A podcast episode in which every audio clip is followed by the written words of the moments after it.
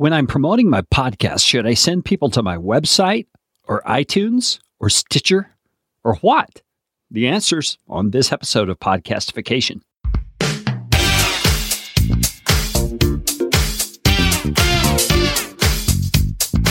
My name is Carey Green, and I am the client happiness guy at podcastfasttrack.com, and this is Podcastification.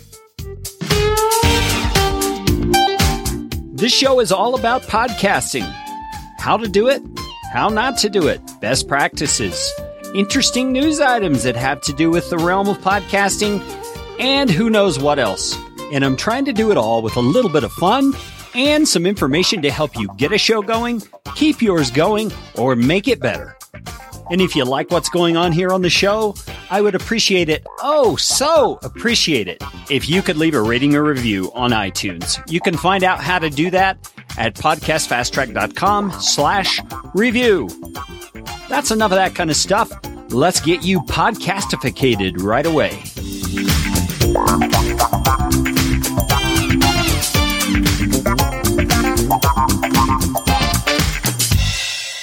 You know, I had this question from one of my clients this last week as we were setting up some things on her website. And it's a very valid question. Where should I send people when I'm promoting my podcast episodes? You know, you might be doing that through social media, or you might be asking people on the audio portion of your podcast to go and, and subscribe. You know, where do you want to do that? Well, there's a couple of schools of thought on that.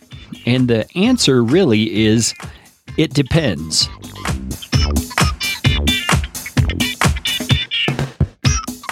What does it depend on? Well, it depends on what your goal is, what your end goal is in sending someone to a site.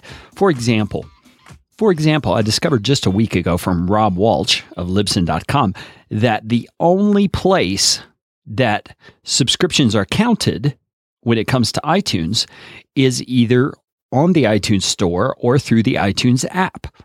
All third party apps, all website subscriptions, all other stuff like that don't count towards your overall subscription count in iTunes. And so, if your desire is to get in the top 100 or top 200 of iTunes, that's where you're going to need to send people in order to get subscriptions. But that's not the only thing that I think you need to be thinking about.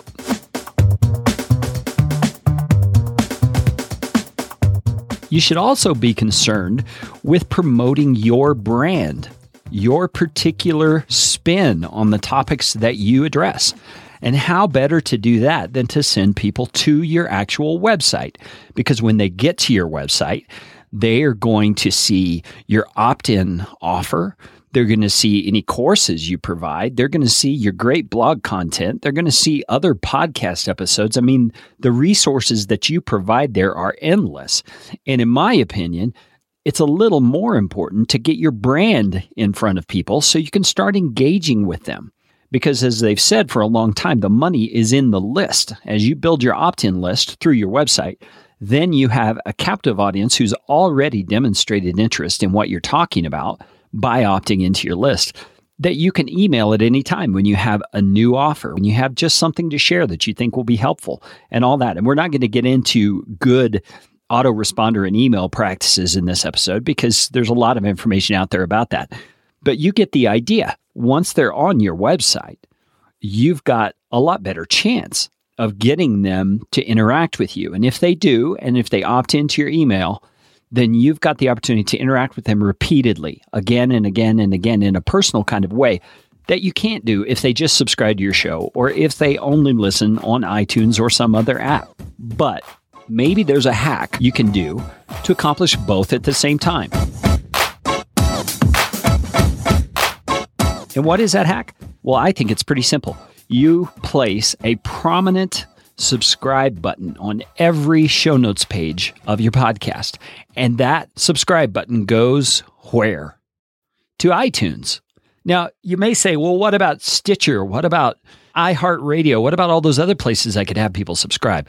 Well, you're welcome to encourage people to subscribe there. But in my view, you need to focus on one thing that is aimed at your end goal.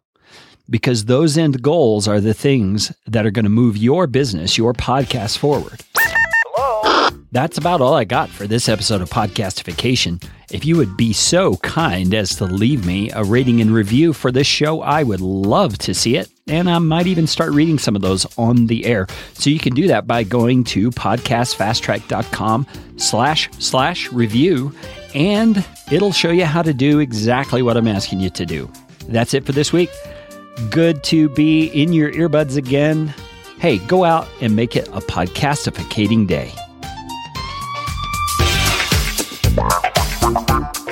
This show is brought to you by Podcast Fast Track, where my team provides professional podcasting services without the time suck. Full production, editing, and show notes all in one monthly subscription package. You can find out more at podcastfasttrack.com. Now go out and make it a podcastificating day.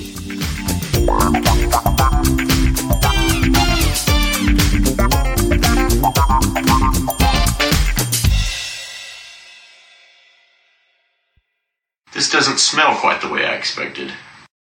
Audio editing and show notes by podcastfasttrack.com. Get 15% off your first month by mentioning this show.